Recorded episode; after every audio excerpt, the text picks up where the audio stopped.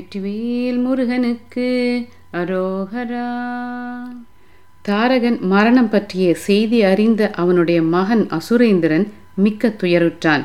அவன் அவனது தந்தைக்கு ஈம கடன்களை செய்து முடித்து பின்னர் அவனது பெரிய தந்தையாகிய சூரபத்மனின் வீர மகேந்திரபுரம் சென்றான். தாரகன் மனைவியர் உடன்கட்டை ஏறினர்.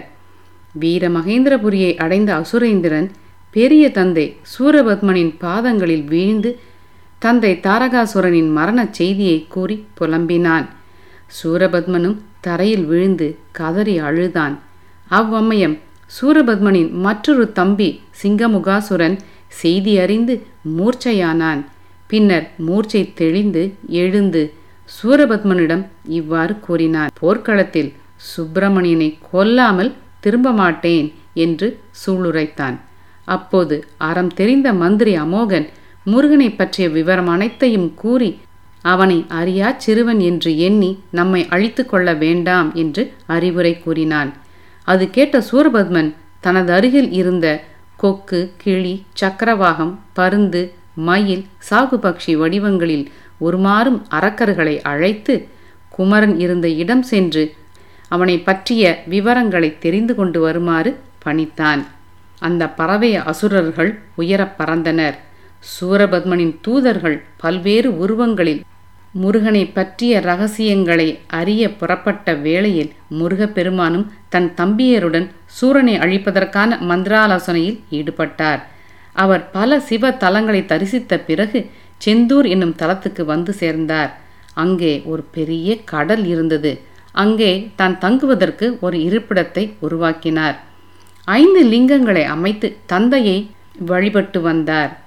சூரனை அழிப்பதற்குரிய வழிவகைகளை ஆய்வு செய்யவும் சூரனின் மகன் பானுகோபனால் பிடித்துச் செல்லப்பட்ட இந்திரனின் மகன் ஜெயந்தன் மற்றும் சூரனால் சிறையில் அடைக்கப்பட்ட தேவாதி தேவர்களையும் அழைத்து வர வீரபாகுதான் சரியான ஆள் என்பதை தீர்மானித்து அவனை அனுப்ப ஏற்பாடு செய்தார். வீரபாகு நீ உடனே சூரன் தங்கியிருக்கும் இடத்திற்கு செல். சூரனின் படைப்பலத்தை அறிந்து கொள். சூரனால் பிடித்துச் செல்லப்பட்ட ஜெயந்தன் மற்றும் தேவர்களை மீட்டுவிடு. பின்னர் சூரனிடம் சொல் எங்கள் தலைவர் முருகனிடம் சரணடைந்து விடு. இல்லாவிட்டால் தலையை இழப்பாய் என எச்சரித்து விட்டு வா என்றார். வீரபாகுவுக்கு ஏக சந்தோஷம். அவனைப் போல் வீரனை இனி புராண சரித்திரம் காணாது. வைணவத்தில் ஒரு அனுமானைப் போல் சைவத்தில் வீரபாகு பறக்கும் தன்மை கொண்டவன். முருகனின் உத்தரவை கேட்ட மாத்திரத்தில் அவரை மனதார வணங்கி விஸ்வரூபம் எடுத்தான். விண்ணில் பறந்தான். அவன் பறந்து போய் இலங்கை பட்டணத்தில் குதித்தான். அவன் குதித்த வேகத்தில் அந்த பட்டணமே பூமிக்குள் புதைந்து விட்டது. ஏராளமான அசுரர்கள் இறந்தனர். பின்னர் சூரபத்மன் வசித்த வீரமகேந்திர பட்டணத்தை வந்தடைந்தான். நகர எல்லைக்குள் நுழைந்தபோது நான்கு திசை வாசல்களிலும் பலத்த பாதுகாப்பு இருப்பதை பார்த்தான். இத்தனையையும் மீறி நகருக்குள் செல்லும் வழியை ஆலோசித்தான்.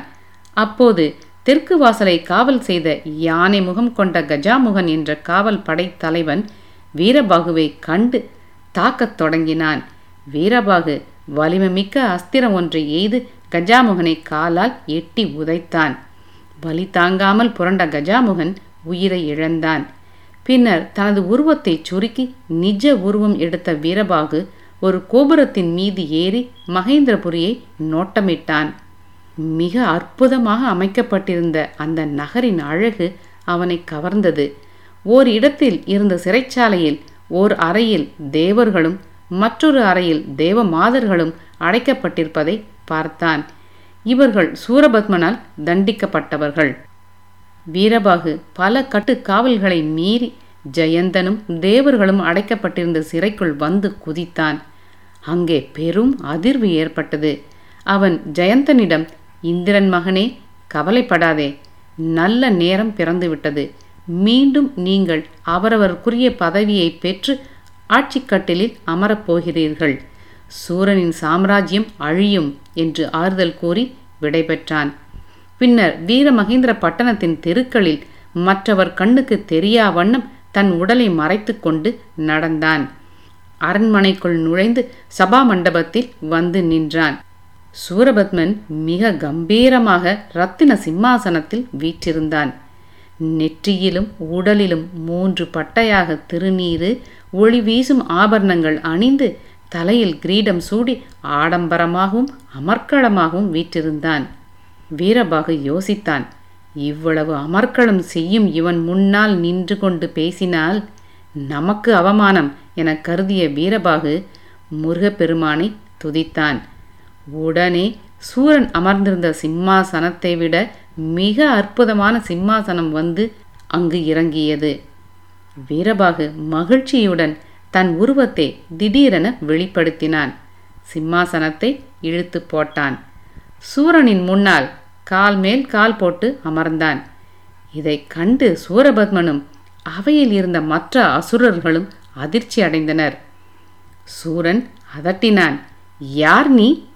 என் இடத்துக்குள்ளேயே வந்து என் முன்னாலேயே கால் மேல் கால் போட்டு மரியாதையின்றி அமர்ந்திருக்கும் உன்னை எமலோகம் அனுப்பியிருப்பேன். இருப்பினும் இத்தனை கட்டு காவலையும் மீறி உள்ளே வந்த நீ மாயாஜாலத்தில் சிறந்தவன் என்பதை ஒப்புக்கொண்டு நீ வந்த காரியம் பற்றி கேட்கிறேன். அதை விரைவாக என்னிடம் சொல் என்றான். வீரபாகு தன்னை பற்றியும் தான் வந்த விஷயம் பற்றியும் தெளிவாகச் சொன்னான். சிவபெருமானின் உத்தரவுப்படி முருகன் தோன்றியுள்ளதையும் ஏற்கனவே தாரகனை கொன்றதையும் சுட்டிக்காட்டி திருச்செந்தூரில் தங்கியுள்ள முருகனிடம் சரணடையும்படியும் கூறினான். சூரபத்மனுக்கு கோபம் அதிகரித்தது. வீரபாகு தொடர்ந்தான். உனக்கு உயிர் பிச்சை கொடுக்கவும் முருகப்பெருமான் தயாராக இருக்கிறார். நீ உடனடியாக தேவேந்திரனின் மகன் ஜெயந்தனையும் மற்ற தேவர்களையும் விடுதலை செய்தால் அது சாத்தியமாகும். உன் ராஜ்யத்தையும் நீ காப்பாற்றிக் கொள்ளலாம். மறுத்தால் உன் தலை போய்விடும். முருகனின் சார்பில் எச்சரிக்கிறேன் என்றான். சூரபத்மன் கோபம் கொப்பளிக்க இருக்கையில் இருந்து எழுந்தான். தூதனே உன் முருகன் சிறு பாலகன். நான் எதற்கும் இசைய மாட்டேன். நாளையே போரில் எனது வீரர்கள் முருகனை கட்டி இழுத்து இங்கே கொண்டு வருவர் என்று கூறினான். அப்போது வீரபாகு முருகன் மூல முதல்வன். அவருடைய தூதனாதலால் உன்னை ஒன்றும் செய்யாமல் விடுகிறேன் என்று கூறி சபையை விட்டு வெளியேற அவனுக்காக தோன்றிய சிம்மாசனமும் மறைந்தது. வெளியே வந்தபோது தன்னை எதிர்க்க சூரபத்மன் அனுப்பிய சதமுகன் வர அவனையும் அவனது படைகளையும் அழித்து விட்டான் வீரபாகு. வீரபாகுவின் அட்டகாசத்தைக் கண்டு வெகுண்ட சூரபத்மன் அவனை அடக்க தானே புறப்பட்டான்.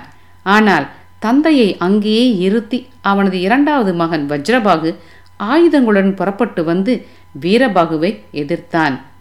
பின்னர் வஜ்ரபாகுவின் ஆயுதங்களை முழுமையாக அழித்துவிட்டு அவனை பிடித்து இழுத்தான். நெஞ்சில் ஓங்கி மிதித்தான். அலறியபடியே உயிர் விட்டான் வஜ்ரபாகு. அதன் பிறகும் கோபம் தனியாத வீரபாகு வீரமகேந்திர பட்டணத்தை சின்னா பின்னாப்படுத்தினான். பின்னர் அங்கிருந்து திருச்செந்தூர் சென்று விட்டான். சூரபத்மனும் அவன் மனைவி பத்ம கோமளையும் மகனின் பிரிவால் அழுதனர். அப்போது மந்திரி தர்மகோபன் வந்தான். மகாராஜா துன்பங்கள் மிஞ்சும் நேரத்தில் அழுது கொண்டிருப்பது எந்த தீர்வையும் தராது என்று கூறி தேற்றினான். கந்த புராணம் தொடரும். நன்றி வணக்கம்.